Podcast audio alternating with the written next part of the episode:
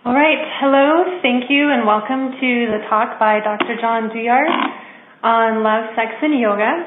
And tonight he'll be talking about how we can heal old wounds and retrain neural pathways so that we can open up more to love and live more fully in our lives, and not just romantic relationships, but everything. And I'd like to just go over a few points for you on how to best listen to this call.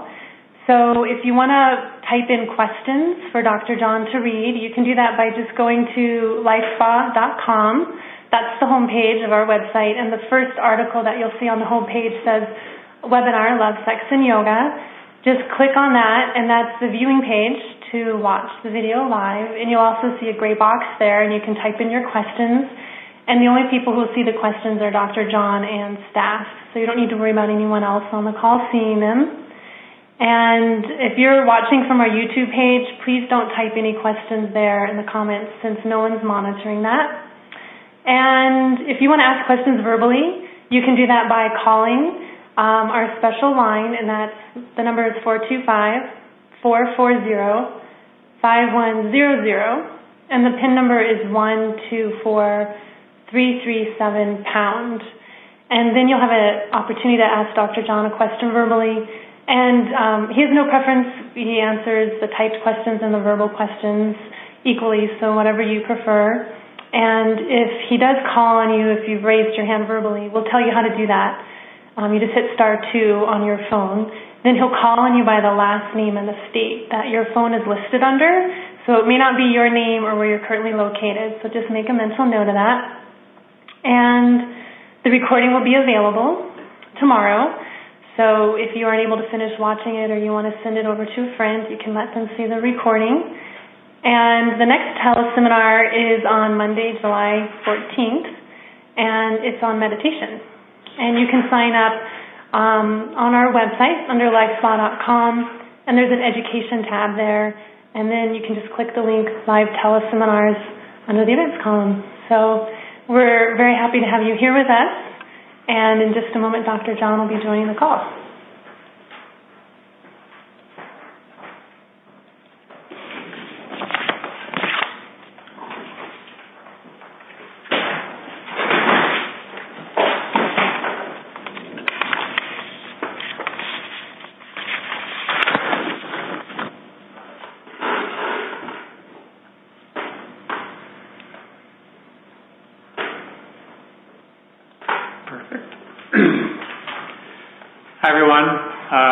Welcome to our call on sex, love, and yoga.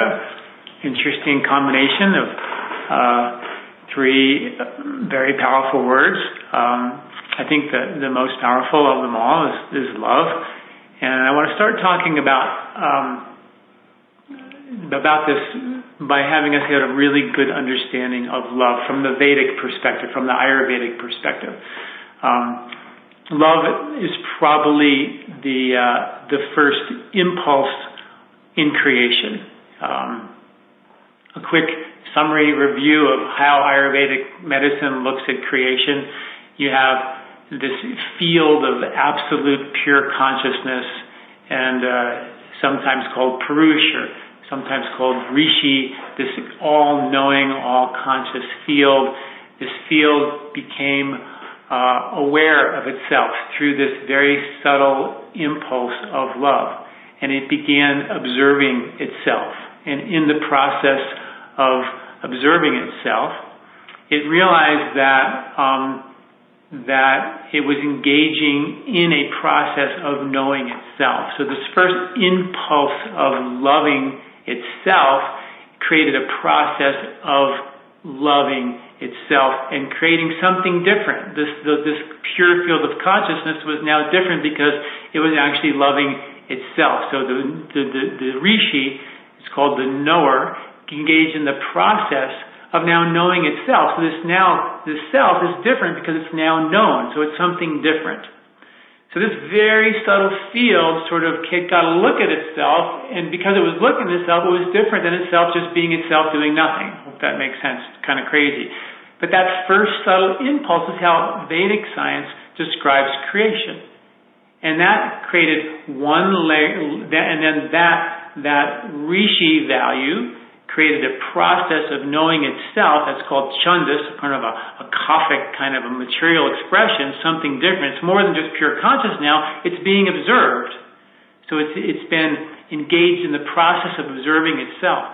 And that leads us to this, this material, the beginning of the material expression, the beginning of ego, the ahamkar, the beginning of us beginning to say, well, I'm different than the field of consciousness because one, one knower engaging in the process of knowing itself and this happening again and again and again creates a more dense, slowly but surely more dense material expression of this knower knowing itself. Hope that makes sense. And anyway, this creates density and the ego all of a sudden becomes separate from this field of consciousness. That is actually called pragya pra, the mistake of the intellect, where we begin to think of ourselves as separate from that pure field, that pure field of love. That creates that ego, and the journey of Ayurveda is for the ego to find itself in the pure state of consciousness. So the journey of love is for us to somehow find this way in our body, a way to, to experience pure consciousness, true love in this physical body. And sex is one of the mechanisms for that to happen. Yoga is another mechanism for that to happen. So, so we're using Ayurvedic principles to help dissolve the ego's separation from this, this underlying pure state of consciousness and trying to get us to reconnect to the truth of us, uh, the Ayurveda of us. The next manifestation is these mental doshas, the sattva, rajas, and tamas. This is where we begin this discussion, really. The, the nature of us is sattvic. This is a Vedic principle. The nature of us is to be loving and joyful and kind for no reason. The nature of us is to be giving and to be kind and to be gentle and even powerful. I love the analogy, maybe my favorite analogy of all is like the sun. The sun, uh, it just gives its light, its warmth, its love. It can't not do it. If you're killing its cattle or chopping its trees down, it can't stop shining. It can't kind of say, well, you guys really don't deserve any sunlight, so we're just going to give you a little darkness for a while and you'll figure it out. If the sun actually decided not to shine its light, the, the sun would probably implode, and that stress that we in, endure by holding back our love, we now know how that works. We know that that stress plows through your gut. It takes out your good microbes. We know that 95% of your serotonin is in your gut. We know that the microbes make those neurotransmitters. And if you have a lot of stress, then those neurotransmitters simply will not be made. So we know that when you are holding back your love, that creates a stress. And I think every one of us knows that that um, it's this crazy mind of ours that is causes most of our problems. We know that it impacts our gut, takes out our immunity, our microbiology, and pretty much all of our physical complaints from the Ayurvedic perspective can be, take, can be drawn back to this crazy mind of ours. And we're beginning to just now understand the science behind that.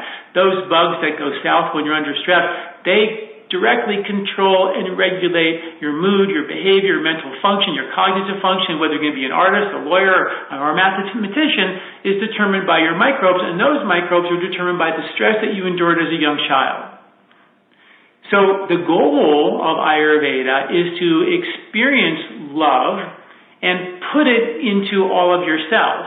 It's one way of looking at it. The sun is nature is to do that. I believe our nature is to do the same thing, is to shine bright.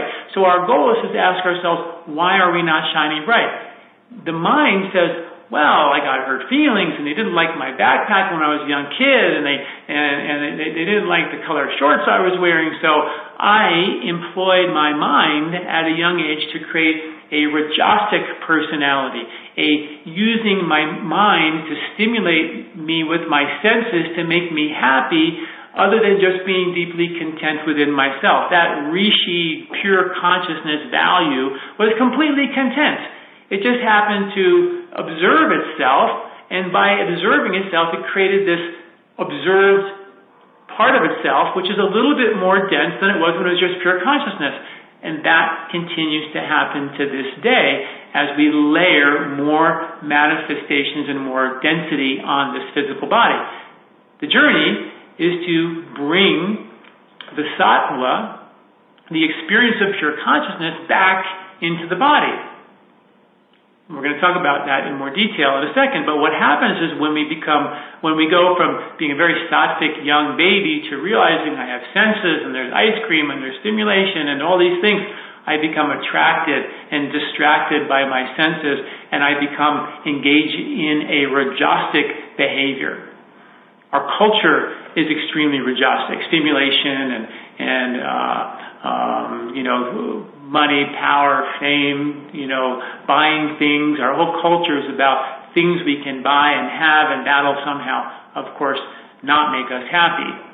When we overstimulate ourselves, we become tamasic, we become dull. And that tamasic behavior is the blocker. It blocks us from experiencing our true self. So the journey of yoga is to relieve the blocks, to create more physiological calm and less physiological density so the body can become more self-aware. And sex is a tool to experience that, but we have a little problem. Sex has been glued to this experience of love that we're talking about. And in Ayurvedic medicine, um, there are uh, many channels that there are many channels that can um, carry this energy of, of love. The many channels, and they're, and, they're, and they're called nadi systems. And these nadis are um, subtle energy channels that carry subtle energy. And there are six of them that carry this energy that we call love.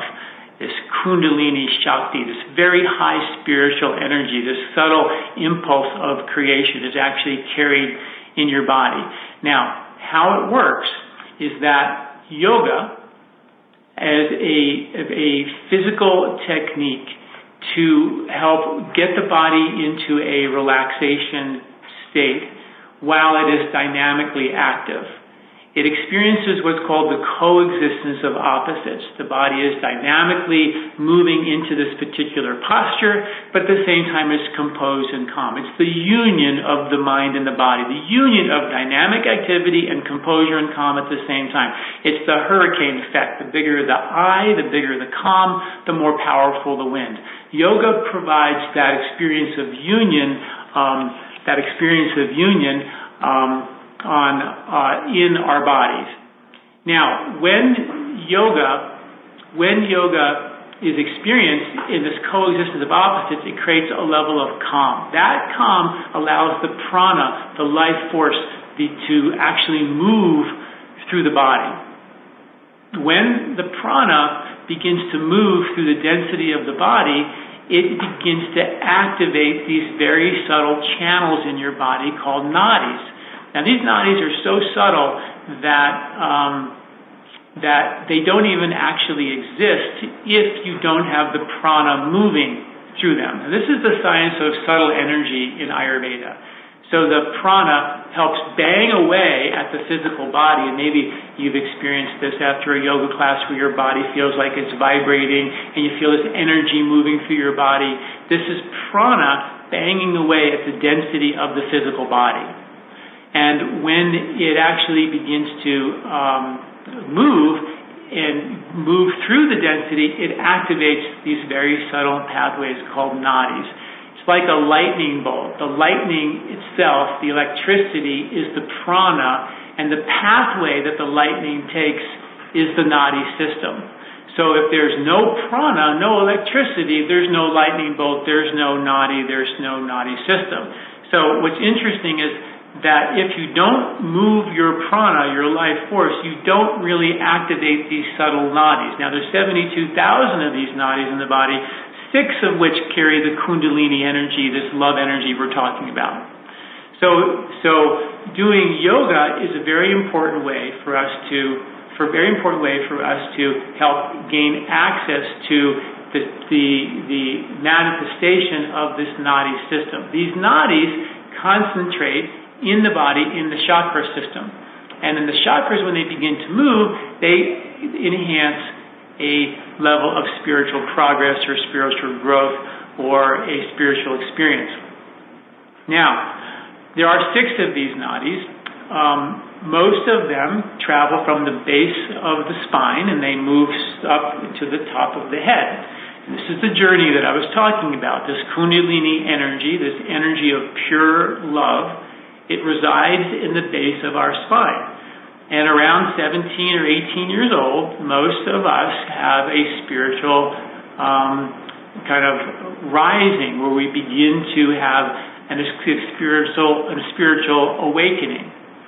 And at that point in time, the body will choose, the spiritual energy will choose one of six channels to move through to get to the top of the head and merge with the absolute. Remember, the journey is to get the experience of love into every cell of the body and then merge with its its uh, creator, which is this pure consciousness. This is sort of the journey of Ayurvedic philosophy. And the density of our body is all the chakras which hold on to emotion, the muscles which hold on to emotion, our crazy mind which holds on to stressful patterns of behavior and belief systems, our digestive system which hold, which creates microbes which create and, and store and process emotions in ways. So it's extremely dense.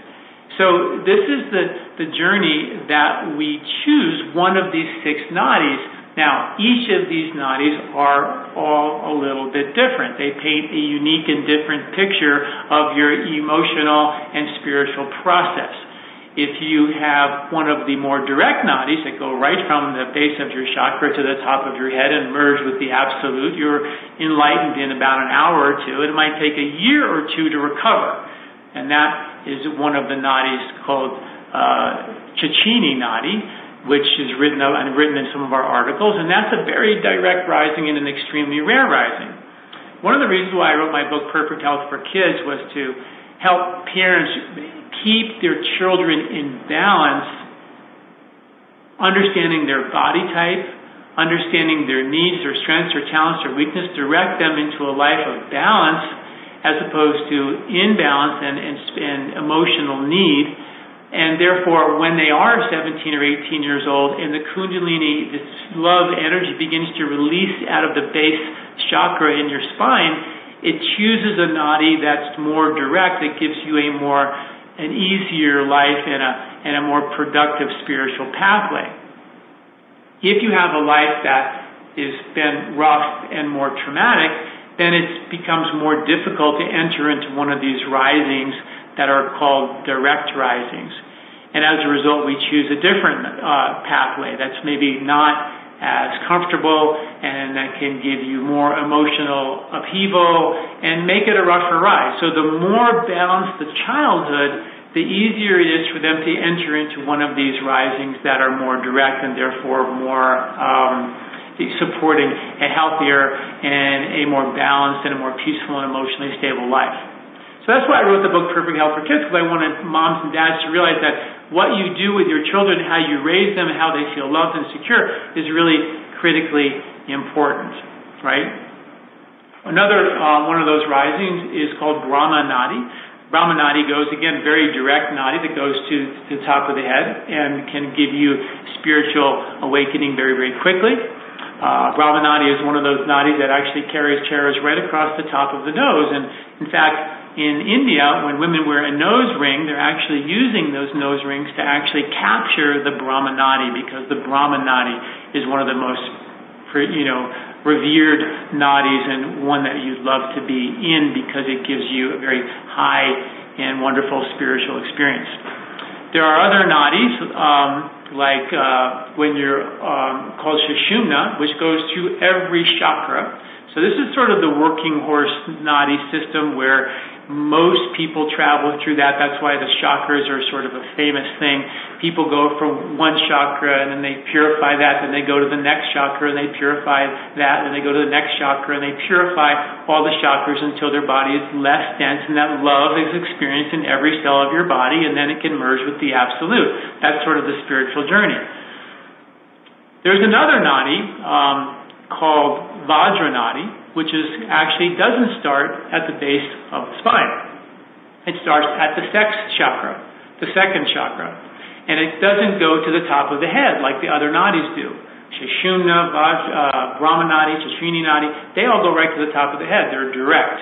But Vajranadi doesn't go to the top of the head. It goes to brain centers that are in um, that are you know in the side of your head in the cortex, and they don't actually deliver that complete spiritual experience.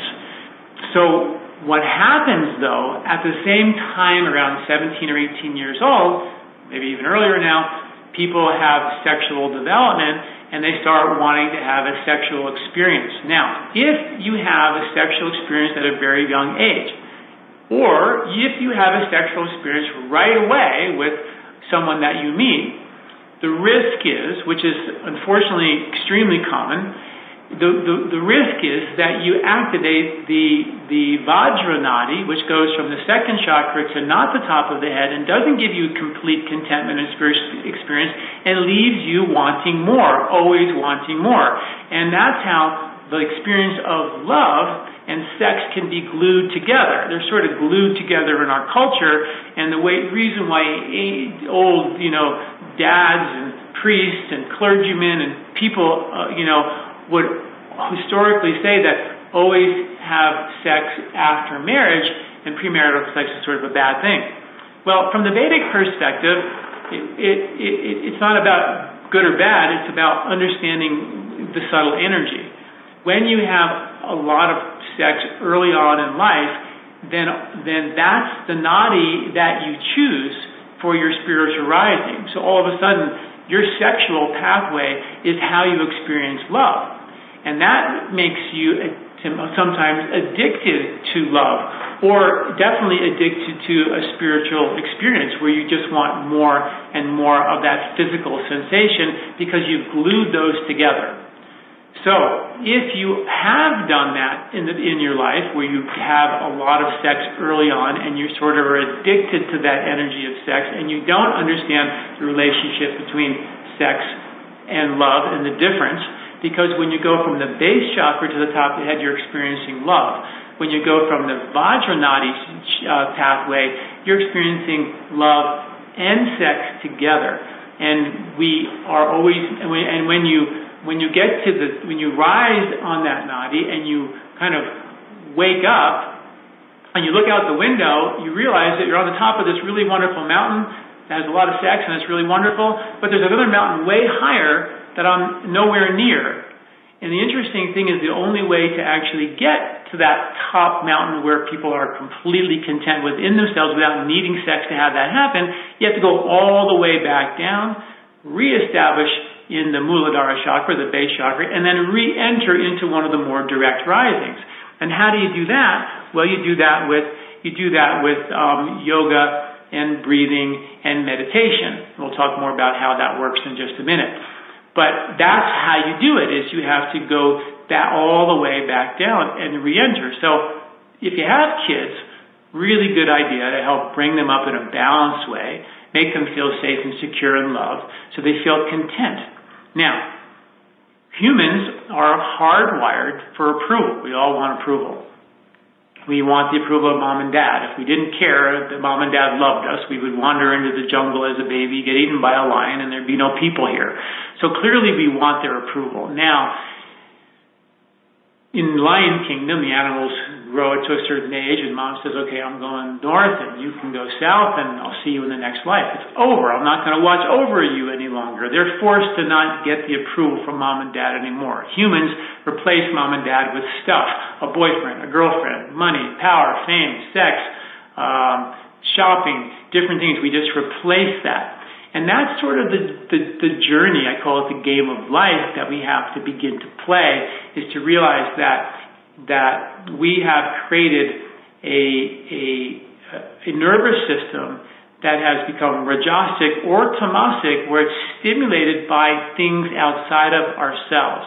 And love is one of those energies that is completely yours and it's something that completely fills you up without needing anything. I always say that we have to learn how to be love and not need love.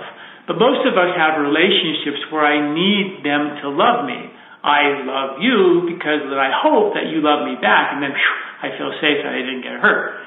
And if I love you too much, then my mind says, ooh, I'm a little out there on a limb, and what if she doesn't love me back? So I feel like I better pull back a little bit and not love. Okay? And now I'm pulling back and I'm not loving you fully, so therefore I'm not doing what I do to get content, which is to be loved. I'm doing what I do to not get content, which is to hope that you love me back. And now my mind says I'm dependent on her loving me to make me feel good and wonderful and secure. And if she doesn't love me, then I don't feel secure. But if I pull back, she probably feels the fact that I pulled back, so therefore she feels like he probably doesn't love me, so therefore what happens? She pulls back, and I feel her pulling back, so now I'm thinking, she doesn't love me, so I pull back, and now I'm thinking, uh-oh, I'm in trouble here because I'm not getting loved by her, and I don't know how to do it. So I think, you know what?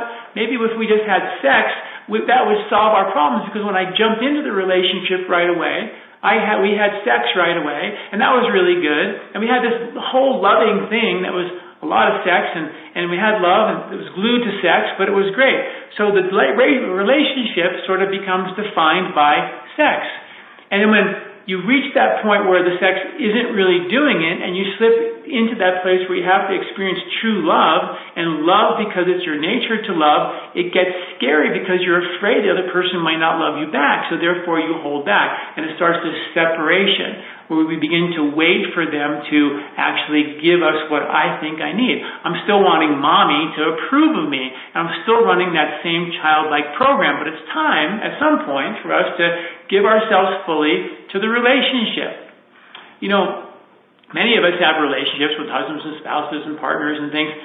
And some of them have gone on for many, many years. And how many of you can say that you give yourself fully to that relationship? Lots of folks say, well, you know, if I just loved him fully, well, he would just want to have sex.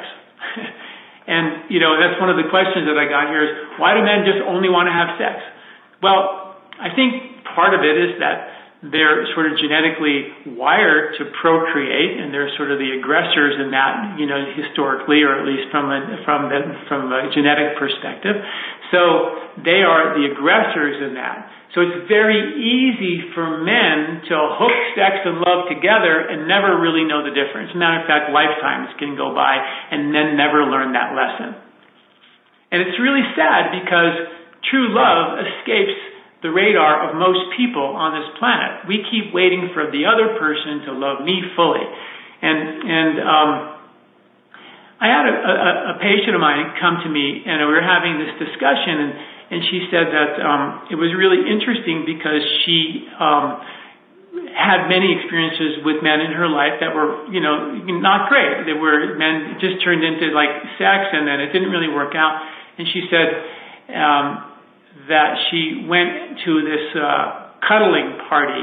Uh, it was like cuddleparty.com or something like that, and and they have someone who's who who um, who governs and, and, and, and watches over and like a proctor for this uh, this cuddle party, and people are allowed to, you know, and these are strangers, and they pick a partner, and they just lie down next to each other, and they rub each other's feet or their shoulders or their head, or and they just give massages or just cuddle.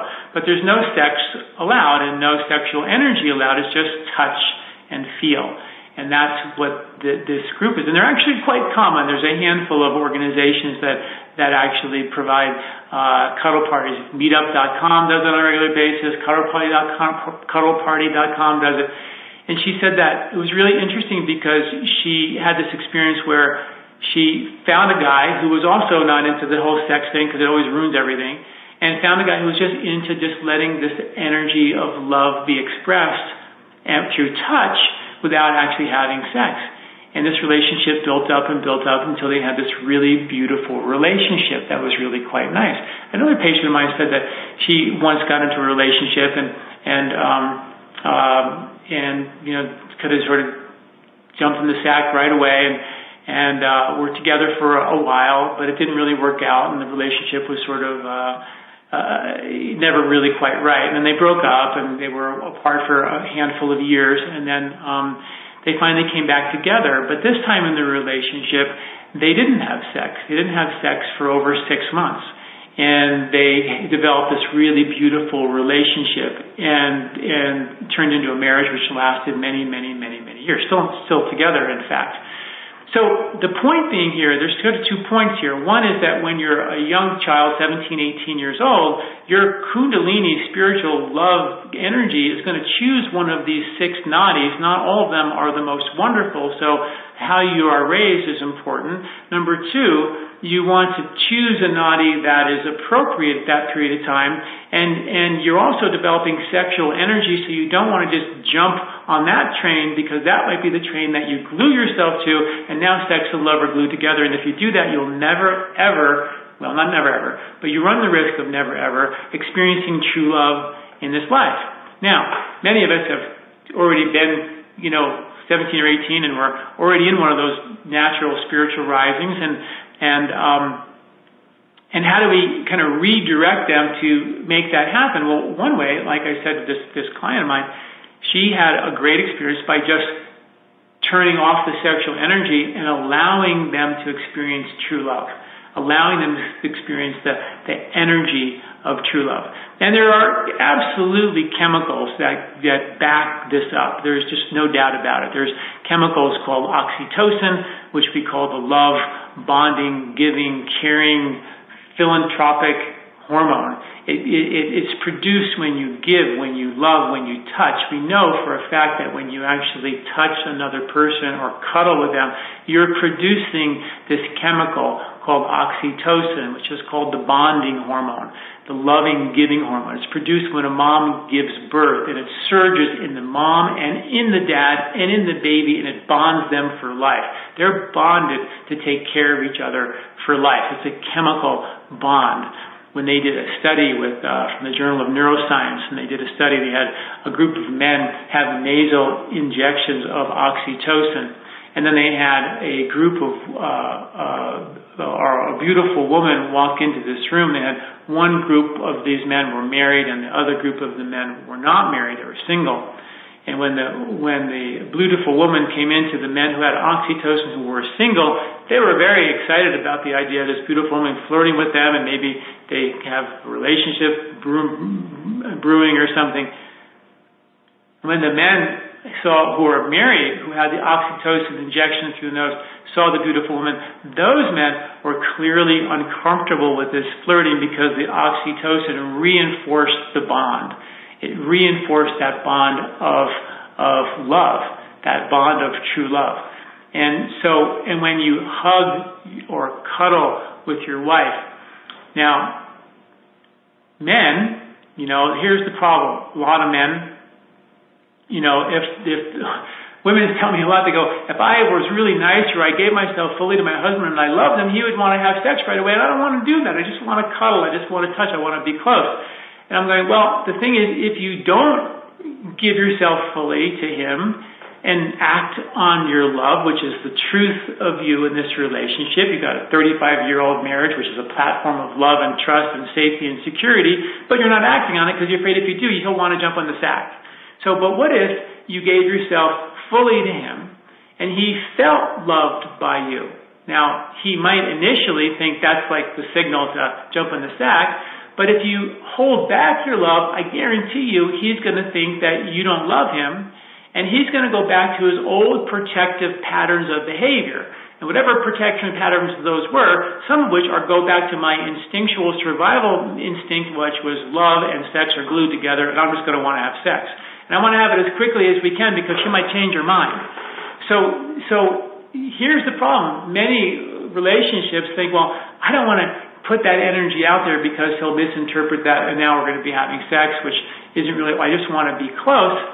But if you don't do it, you run the risk of him actually retreating back into his protective patterns. One, wanting sex instead of love, and number two, he may, you know, retreat back into patterns of behavior that he created as a young child to feel safe and secure. Some people become control freaks, fixers, pleasers, class clowns, some of us, if you're trampled a lot like a rose, over time you start growing some thorns. You know, the roses said, you know, if you grow some thorns here, they'll stop trampling us and life will be a lot better. And maybe they won't even notice the thorns. Well, a lot of us have been trampled in our lives and we've grown some thorns as part of our personality. And if you throw a dart at someone or don't love them or they don't feel loved, they're going to project on the screen their protective pattern, which might be some thorns. So if you're a, a, a woman and you have a husband you don't want to love because you're afraid of the repercussions, if you don't love, you're going to get two things. A man who just goes back to his survival instinct of give me sex because that's what love and sex, they're glued together and no one's told me different. And I might end up, end up seeing the thorns, the part of his personality that's protective, not the one that I married. The one that I married was feeling safe at that time to show the delicate, powerful, vulnerable petals of his flower and let the truth of him out. So if you want to experience the truth of Him, you got to give yourself fully to that relationship and take a risk. And you can have some ground rules around that, but just know that holding back and not acting on it is a recipe for disaster and the relationship will begin to separate. Okay, so now what happens if you are in a relationship and it's sort of derailed? Well, definitely create some strategies like maybe go to a cuddle meeting or do it yourself and just rub each other and touch each other and hug each other and feel random acts of kindness increase oxytocin. Sex is dopamine. It's the I gotta have it right now hormone. And that's how most of us live our lives. Most people in, on this planet, at least in the West, are addicted to a chemical called dopamine, whether it be through a cup of coffee, through through buying stuff or shopping or having things or having sex. It's a dopamine materialistic culture that we live in. We have to realize how and where we're addicted to that chemical. And how you break that addiction is by giving yourself fully. Now, Yoga and breathing and meditation are also tools to support oxytocin. They, and oxytocin is a chemical that the more that you make, the more that you make. In other words, you never run out. The more you stimulate oxytocin, the more the body makes of it. Dopamine, the more you stimulate it with a cup of coffee, you need a double shot or a triple shot. The more you stimulate it with sex, the more you need sex every day. The more you stimulate it with buying a pair of shoes, the more shoes you need it never is satisfied. And the amp that you have to use to stimulate yourself keeps ratcheting up into the point where you're, you can't man, you can't manifest it any longer. So oxytocin is one that can deliver and continue to deliver for you for the rest of your life. So, in having a relationship, uh, maybe a marriage you've had for 20, 30 years, but never really acting on the love, it's like, come on, guys, we can do this. And if you give yourself fully, the other person will feel safe in that sunlight and feel willing to open the delicate petals of their flower and let the truth of them out. And now you have the beginning of what we call true love, which is a magical experience. And it allows you to begin to experience um, a relationship that isn't based on sex. You can break that addiction. And you can restructure the relationship by hugging, by, by giving, by caring, by sending a text, by random acts of kindness throughout the day, holding, touching. These are the ways to produce the sustainable hormone oxytocin. Now, if you are in a rising that is sort of what we call indirect, another rising is called the Saraswati rising, which goes up to the uh, goes up the outside of the Sushumna major channel of all the nadis. And like the Vajranadi, it doesn't go to the top of the head, the bindu, where it experiences, you know, union with the absolute. It goes to the, some higher brain centers and gives you lots of thrills and sometimes lots of power and different things like that that aren't that wonderful and can make life a lot rougher. So how do you get yourself to re-enter into one of these nadis, short of cuddling with your partner, spouse, wife, or whatever?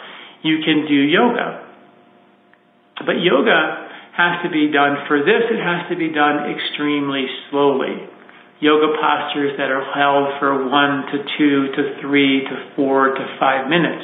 Originally, yoga was a uh, yoga was a, a meditation. Each posture was a meditation, and the longer the hold, the more the time the subtle energy would have to redirect the subtle energy in a very specific way up to a very specific rising to help re-enter a more appropriate rising that worked a whole lot better. So the idea is that we want to we want to do yoga slow, restorative yoga to allow the prana to begin to move through the density of the physical body, and it takes time for that to happen and then it can activate the nadi system, the prana can, that's now moving through the slow yoga. And then I can activate the nadis, and the nadis can concentrate in the chakras. And in this whole process, redirect your subtle energy from an indirect rising that's maybe not so wonderful to the base of the of the of the spine, the Muladhara chakra, and then back through an appropriate rising that can get you back on a track. And that can happen through with a relationship with a partner. You can both kind of re-enter uh, nadi systems that are more appropriate by not having that sexual energy drive you into a rising that gives you temporary satisfaction. When you do yoga for a long period of time too, the muscles begin to relax. You know, muscles are like little spindles, and they have, uh, and when they when you're when you're really tight, they lay down protective scar tissue. And many of us are tight, and the muscles get tight, and and and they they lose blood supply, and when they lose blood supply, they become sort of rigid, and as a result of uh, the muscles becoming sort of rigid, they lay down protective scar tissue because the scar tissue doesn't use blood, and when your muscles get tight, you lose blood supply to the deep part of the muscle, so it lays down a protective scar tissue. It's sort of like if you don't water your grass, you get crabgrass. It's tough grass, it's green, it sort of works, but it's not like the nice soft grass. So when you do a yoga posture for a longer period of time, the belly of the muscle begins where the blood is, begins to release. And the fibrous tissue, the scar tissue can begin to dissolve. And the blood can be, begin to penetrate.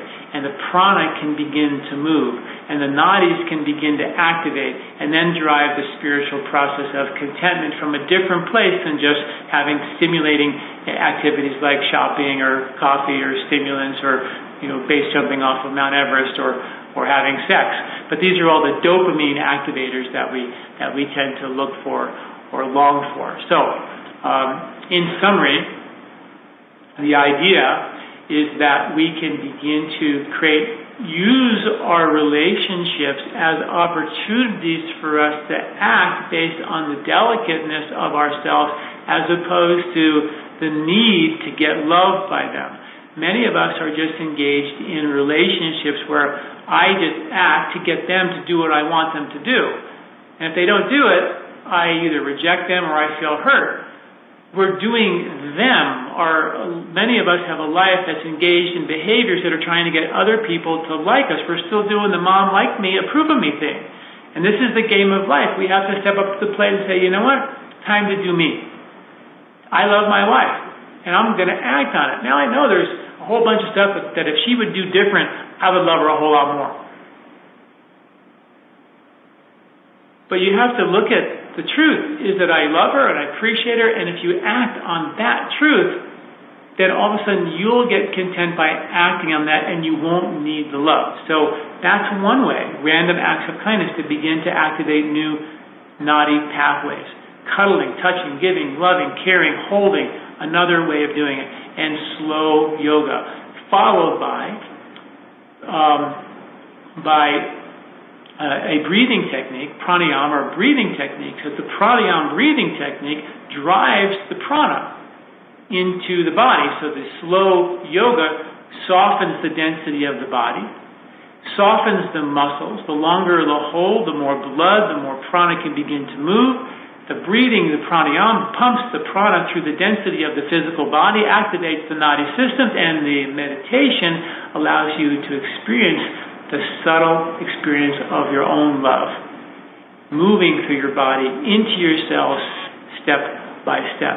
So that's why yoga, breathing, and meditation has been around for so long, is because it actually works on the subtle body system to free you from the need, free you from the need to be loved, free you from the need to have stimulating activities and be content within yourself. And I call that the, the eye of the hurricane. The bigger the calm, the more powerful the wind. The sun sits still, deeply content. It never gets anything in return.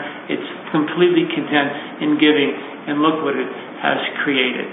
So uh, I think pretty interesting information. So please hopefully use that to understand that maybe these old guys weren't that far off the mark by saying that, you know, maybe um, uh, there's something to this whole idea of, you know, not letting us engage into premarital sex. I have had this relation. We have six kids, and I've had this lecture with all my kids, teaching them the idea that this energy is powerful, and if you abuse it early on, it can take over your life.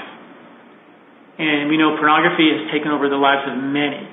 And it's very, very powerful. And it's very important, I think, for young people to understand the power of this energy and not to just glue sex and love together and to try to understand the difference between the two for a content life and relationships that will last. Many of us, we just jump ship and say, oh, I'll just try a new relationship or a new one. And oftentimes miss a whole lifetime of experience without true love. And it's just, uh, it's not, uh, it's not good for us. Okay, so I'm going to uh, read a few questions here. Let me put my glasses on so I can see them here. Um, I'm having trouble with low libido after childbirth. It's been four years, although I'm sleeping better, not as stressed, eating well. I haven't gotten back in the swing of things. Relationships, my husband is great and intimate, and he's been sensitive and supportive. I try to get back into it. What else can I try? Just order Shatavari. How long should I take it before I notice relief? Shatavari is a great herb who's a woman with a hundred husbands, right? So that's a lot of husbands. Or they say one really good one. Um, Shatavari is a great herb from this perspective because uh, it's a reproductive tonic. It's an ojas builder. Um, and ashwagandha is the other ojas builder. We have a tonic called ojas nightly tonic. And when you, here's the other thing that we didn't talk about is when you have a lot of sex, you deplete your ojas. And I've written about this that there's a 30 day digestive pathway process that takes place in the body. It doesn't just digest overnight. There's 30 days to make this very subtle energy called ojas, which is this spiritual energy, this consciousness that fills your cells and gives you contentment. And without that, you really can't have contentment. You, you, you, without that, you're going to be longing for sex or stimulation in other ways, looking for love in sort of all the wrong places. So when you actually have a lot of sex, you deplete that ojas because this reproductive fluid is the is the step right before the production of ojas, and if you deplete that a lot and a lot and a lot, you run out of ojas, and therefore run out of uh, this this consciousness, and therefore that's the oxytocin driver, that one that gives you the energy, the ability to love and cuddle. Although Otherwise, we're locked into that need love thing. So lots of sex can deplete your ojas.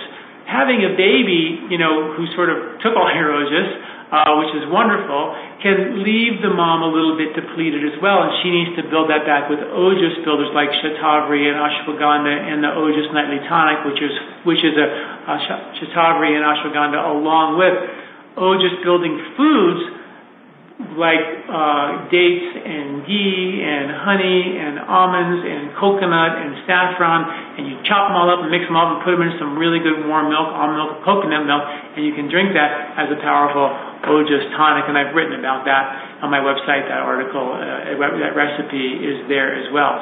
So that's one one thing that I would do is use these herbs to rebuild your nervous system. Also after childbirth, the digestive fire goes out. So looking for, you know, read up on some of my articles about how to reboot digestion, possibly a little bit of uh, warm digestive fire. The fire would be helpful as well. What do you recommend for women dealing with infertility? With infertility, I'm about to start an egg freezing program due to diminished ovarian reserve. Do you have any recommendations? Well, definitely the shatavari and ashwagandha are great herbs to start with, but the thing that I that I have found, and I, for some reason I have had a, a little bit of a following over the years with women with infertility, and and the only thing I really say and speak to in this regard is it's all about convincing the body the war is over. The body is not going to want to have sex and have a baby for that matter if there's a bear chasing you. So if you're going 90 miles an hour, ballistic, doing all these kinds of things, and you want to have a baby, you might not have the greatest success because your nervous system is responding to life as a full-blown 90-hour-week corporate emergency, and I'm not, and there's a bear chasing me, and it's just the wrong time for me to be thinking about having a baby, and the body won't. But to stop and nest and rebuild and prepare, the body creates and rejuvenate those reserves, you have a better shot at supporting uh, the ability to um, have uh, a baby or get pregnant. And I've seen when people take the stress out of their system, they meditate, they do the things we talk about, like in our 28-day Ayurvedic challenge, learn how to live an Ayurvedic lifestyle, then people, women just get pregnant. I it's going to happen again and again and again. It's phenomenal. Shatavari and ashwagandha, great herbs for that. Uh, it, it helped us a ton as well uh, with our six kids because we had some problems. My wife had some problems getting pregnant, I think, because maybe she had so many and she had, she needed uh, some some rejuvenation along the way to make it happen. And ashwagandha and shatavari uh, were able to deliver that for her. Um, if you want to ask some questions via the phone, I can hear your voice. That would be great. You can press star two uh, for that, and we'll check you out on the phone here. Uh, what is the story of brahmacharya celibacy? Can this be done without strain, and is it a good thing? Um, you know, these are interesting questions. I think that being a brahmacharya is like a celibate, a monk. And there's two lives. There's monk life and there's householder life. There's no question that the spiritual growth of being a householder is more profound and more direct than being a monk, believe it or not. And that's pretty much understood throughout India, that a householder is a much more challenging way. And many of the very high historic spiritual masters in India were actually householders, not celibates. So you don't have to be a celibate to have a spiritual life. That's not true in India by any means. It's sort of a, a dogma that has been let out. Now, excessive sexual energy can deplete your ojas, it can activate the vajranadi, it can glue sex and love together. I mean, not such great things can happen. It can addict you to sex and addict you to other types of activities that stimulate you as opposed to letting the truth of you out. And that's our journey, right? Is to begin to become aware of what is in our life that's keeping me from feeling safe enough to let the truth of me out and let it out. What's holding me back from loving my mom, my dad, my family, my, my wife, my husband, my spouse, or even my kids? Why am I holding back? Look at that and, and evaluate that and then realize that there's no really good reason for me to not love fully. And as a result, um, I don't do it. But if you understand that you're holding back for no good reason and you start to test the water of true love, you begin to feel a level of contentment that you've never had before. It's a little risky because the mind says, well, what if they don't love you back? You're going to be in big trouble. That's the old child look program. Like, what if I love my mom and, and they don't, they don't, I don't get that approval? I have to keep ratcheting up my, my, my performance to get them to love me. And that's scary for the mind, particularly if there are a lifetime of it not coming. All right, what does Ayurveda espouse regarding whether it's possible to experience true love without involving the opposite sex. Absolutely. True love does not require the opposite sex at all. Love is something that you can give fully to, that the, the, the, the platform of a marriage provides us with a relationship that we feel safe enough and trusting enough to give ourselves fully to so we can experience true love in that relationship and then take it to the world. But there's nobody saying that you can't just take it to the world without having that relationship. It's a crutch, really, to give you a platform that you feel safe to give yourself fully and have this magical experience in life where you have this partner where you deeply trust. But that's not just for you guys. That's for the experience to take out and give it to the world. So you begin to shine your light on the world. Other people feel safe in your sunlight and they feel safe to open their petals of their flower. And the reality is when we begin to do that, other people, our friends, our family, they begin to feel safer in our sunlight because they feel the truth of me. I'm not loving you because I hope you love me back. I'm not being nice to you because I because you're my mom and I have to be. It's obligatory. I'm being nice to you because I love you and I'm acting on my truth. And in that regard, they feel you, they sense you, they experience you. And if you are acting sort of based on I love you, so you love me back, they don't really know you. Because you're not being yourself. You're being a version of yourself that you think they will like, which is not you. It's a reflection of them, not a reflection of you. So who are you? They don't know you, so they don't feel safe. They don't open up the petals of their flowers, so they hold back and they project protective patterns that they created in their life back to you. So we don't really know each other. Sort of crazy, right? But if we can begin to experience the truth that I do love this person in these ways and act on it, all of a sudden they feel you. Your mom will feel you loving them and feel safe in that sunlight to stop nagging, clinging, and controlling you and let the truth of you out. It's a beautiful science of Ayurvedic psychology that's just beautiful. So I'm going to look and see who's on the phone here, see if I can get a couple of calls. Um, so I have one call I'm going to unmute from Connecticut, from New Haven. Are you there? I am. Yeah, what's up? Good evening. How, how are you? Uh, mine's, I guess, twofold question. One is if you can speak a little bit from a widow standpoint. Um, I lost my wife of uh, 28 years to cancer, and we had a very, very healthy, uh, you know, intimate relationship. And uh, I, you know, I'm trying to get that again, obviously, uh, because I'm still relatively young. And the other point to that is, I noticed that when there's an extreme period of absence uh, in the intimacy part, that uh, I, I actually desire it less, but when I do connect, and I'm in public right now, so I'm using different words, but when I do connect uh, with uh, my partner, um,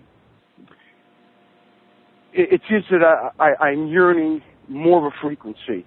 Although I could have been, you know, for lack of better terms, abstinent for a longer period of time, and I'm talking while I'm in this present relationship, but then when we do connect, I feel like if I have the cravings to continue doing it on a more frequent basis, which kind of opposes to what you were saying a little bit earlier, where you're losing something by having it on a frequent basis.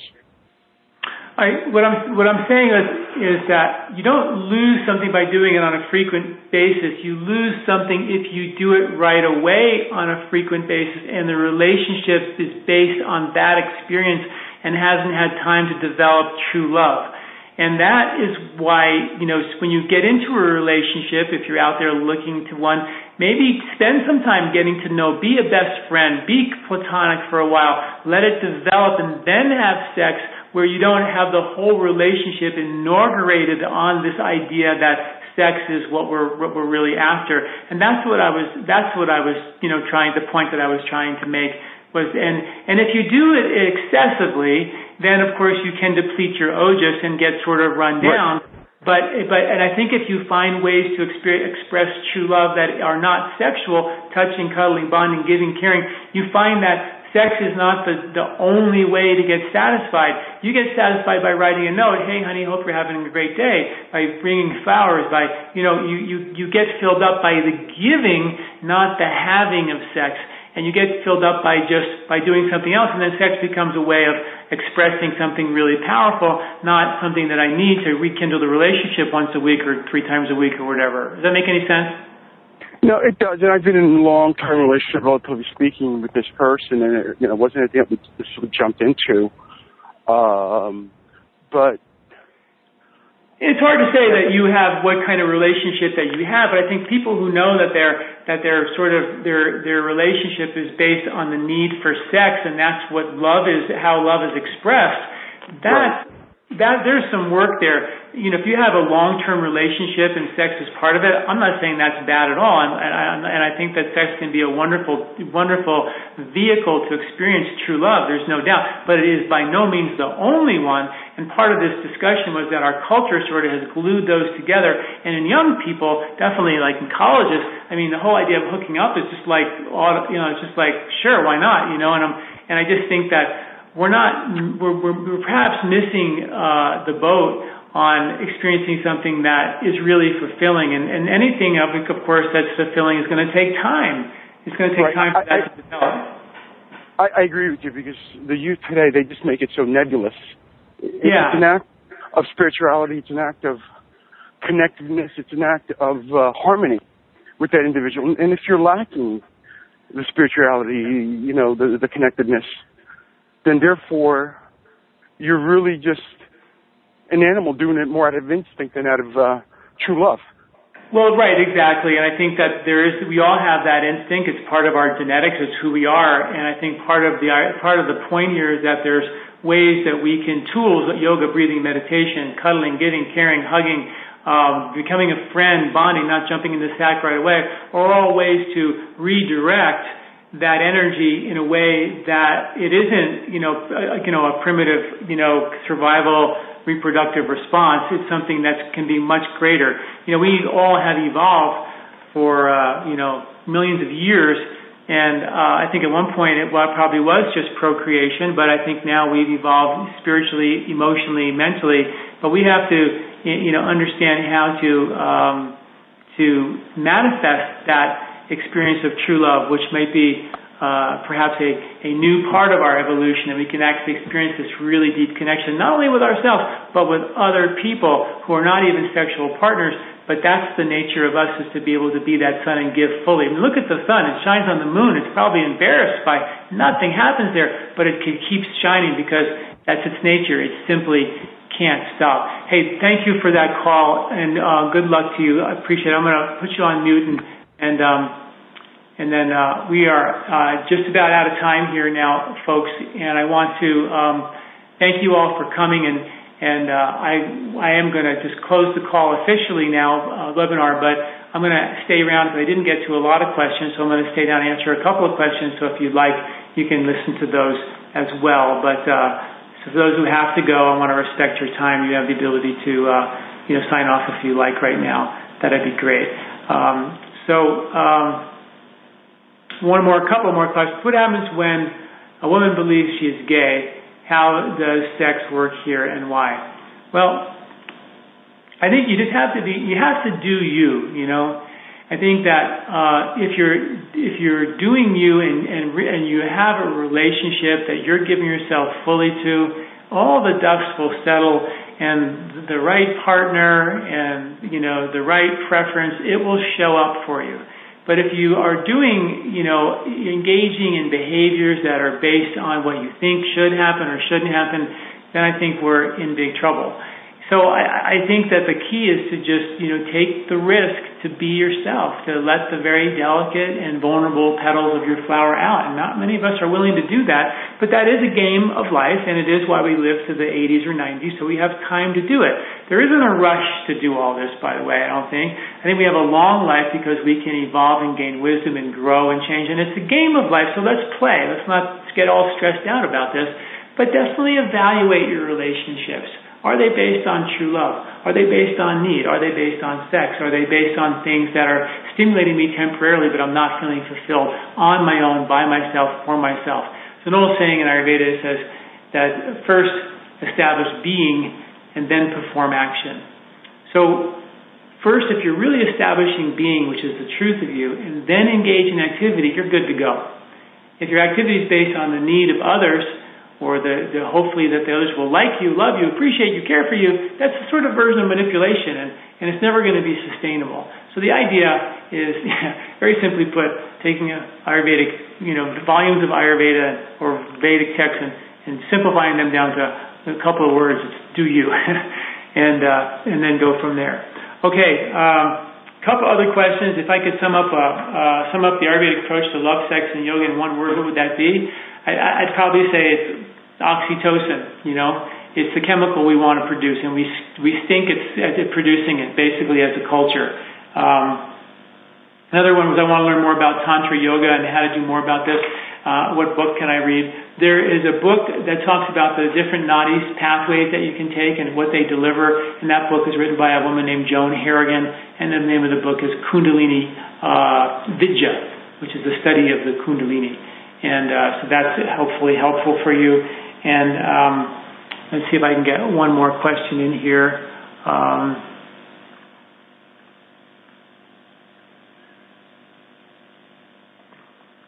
where, according to Ayurveda, does sex fit into the relationship, and how is touch different than sex itself? Does that create dopamine? Um, sex can create oxytocin for sure. In fact, oxytocin brews the desire for sex. Oxytocin, let me give you some of the some of the research that's done on producing oxytocin. It It uh, extends life in cancer patients. It produces cravings for sweets. It reduces anxiety and depression. It cre- increases potency, sexual potency, and desire. It reduces cortisol and boosts immunity. It treats addiction. It decreases uh, stress levels and increases the longevity of married people. So those are just some of the well documented studies of, of oxytocin. So sex can produce it, but if it's produced out of, out of need and sort of lust, then you miss that boat and it is dopamine. But if it's produced out of this real desire to give yourself fully to another person, it can experience it can be experienced as oxytocin and be a very powerful spiritual tool. Thus, the whole uh, study of Tantra, yoga, and the Kama Sutras are really not about sex. If you read them carefully, they're really about having this energy move through the density of the physical body and merge in union with its absolute true nature, which is our absolute true nature, and have this incredible experience of true love through another partner, which can happen but it also doesn't have to be with a partner. But um, I think the reason why I wanted to have this lecture because one, we can use yoga in a very slow capacity and breathing and meditation to provide you know some really interesting benefit. Because everything we do in America is so fast, fast, fast, and this provides you know a, a reason for you to really slow down. Make each pose a, a meditative posture and allow it to work. It's very subtle, nadi, changing, redirecting magic and see if they can't see if you can't feel a distinct difference in your yoga practice when you really really slow it down. I want to thank you all for joining me on this webinar, and uh, hope to see you next month when we talk about meditation and uh, some of the benefits of, of meditation and, and, how it works, and uh, introduce to you uh, a course that we've been working on for a long time called the Transformational Awareness Technique. It's six meditations for emotional freedom. So, so join us for that. You're not going to want to miss that one. Thanks for listening.